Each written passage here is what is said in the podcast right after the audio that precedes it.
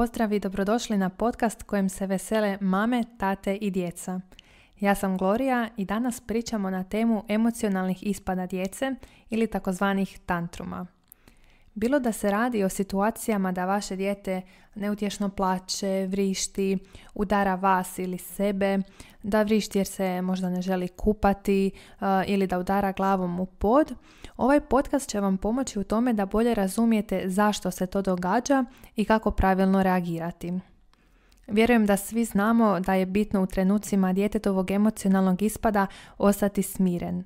Međutim, ako ne znamo zašto se ovakvi ispadi javljaju ili ako mislimo da ih djeca rade namjerno, bit će nam prilično teško ostati smirenima. E, odmah na početku možemo razlučiti dvije vrste tantruma.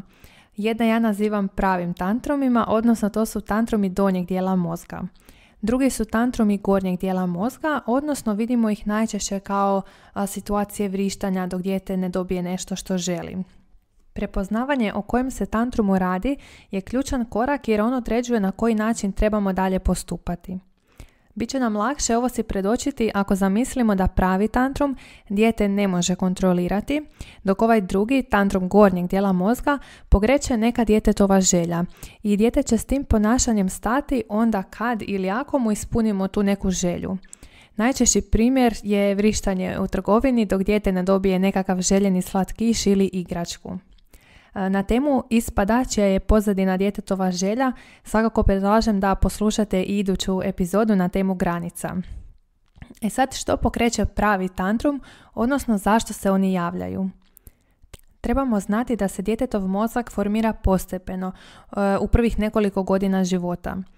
Tako su funkcije za preživljavanje, disanje, hranjenje i tako dalje aktivni od najranije dobi, a postepeno se grade više funkcije. E, kontrola emocija spada u najviši dio mozga. To znači da od djece mlađe dobi ne možemo razvojno očekivati da će moći regulirati trenutnu emociju. Prije četvrte godine uopće, a ovaj proces se događa od djetetove četvrte do otprilike 25. godine života. Naravno, to ne znači da će dijete imati iste ove ispade do 25. godine, ali znači da u prvih nekoliko godina mi trebamo maksimalno prilagoditi svoja očekivanja i maksimalno poučavati dijete. Pravilo kojim se vodimo je da je svaka emocija u redu, ali da nije svako ponašanje u redu. Pa tako posebno poučavamo dijete e, koje ponašanje je, a koje nije u redu. O tome ćemo isto govoriti na podcastu na temu granica. Kako bi još bolje shvatili zašto djeca imaju emocionalne ispade, trebamo uzeti u obzir e, koliko dijete ima godina, odnosno na kojoj su razini njegovi verbalni kapaciteti. Bilo da se dijete naljutilo, rastužilo ili uplašilo, ono ima silnu potrebu izraziti tu svoju emociju. Obzirom da verbalno još ne zna e, tako dobro to iskazati, ispad je zapravo njihov oblik komunikacije, to jest iskazivanje te trenutne emocije. Sad kada razumijemo da dijete ne upravlja, odnosno ne kontrolira svoje emocije, e, dakle da tantrum nije njihov izbor, nego posljedica razvojnih kapaciteta, možemo preći na sljedeći korak. Ovo o čemu ću vam sada govoriti ima svoje stručne nazive, ali nama je dovoljno da podijelimo mozak na takozvani racionalni i takozvani emocionalni dio. E, bitno nam je znati da ne mogu paralelno oba biti aktivna, odnosno jedan od njih je dominantan. Kada je dijete u emocionalnom ispadu, njime dominira emocionalni dio mozga. To nam zapravo daje odgovor na pitanje kako postupati. U ovom trenutku je nebitno da li dijete plaće jer se boji ući u kadu, jer je tata izašao iz kuće, jer mu možda nismo dopustili nešto što je od nas tražilo ili nešto četvrto. U svakom od ovih slučajeva reagiramo tako da se obraćamo djetetovim emocijama.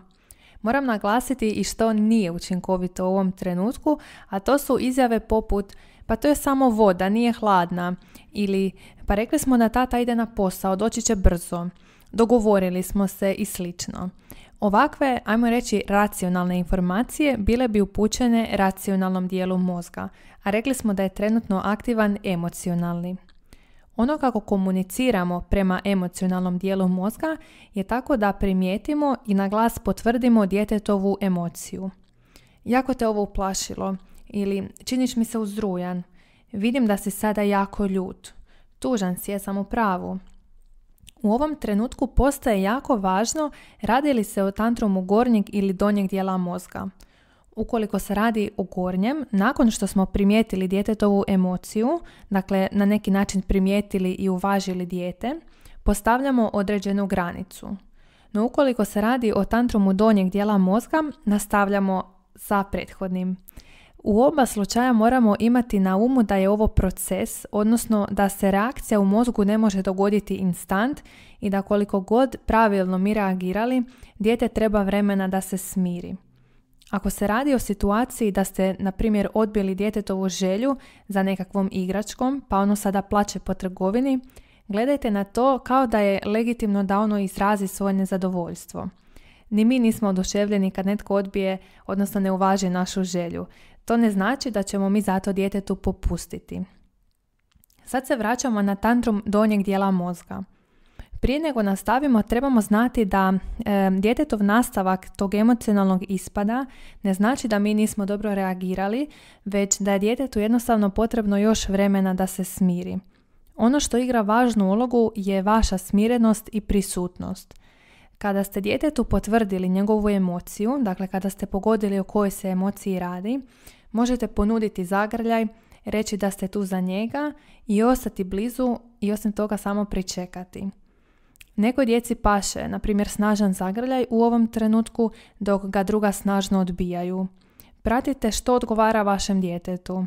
Najvažnije je da u trenutku emocionalnog ispada ne ignorirate ili ne napuštate dijete jer mu time šaljete poruku ne prihvaćam te kada ti je teško. Na tantrum gledajte kao na nešto što je teško i vama i djetetu. Kada se smiri, vaša je povezanost još jača zato što ste bili tu za njega tad kad mu je bilo teško. Do idućeg podcasta puno pozdrava vama i mališanima.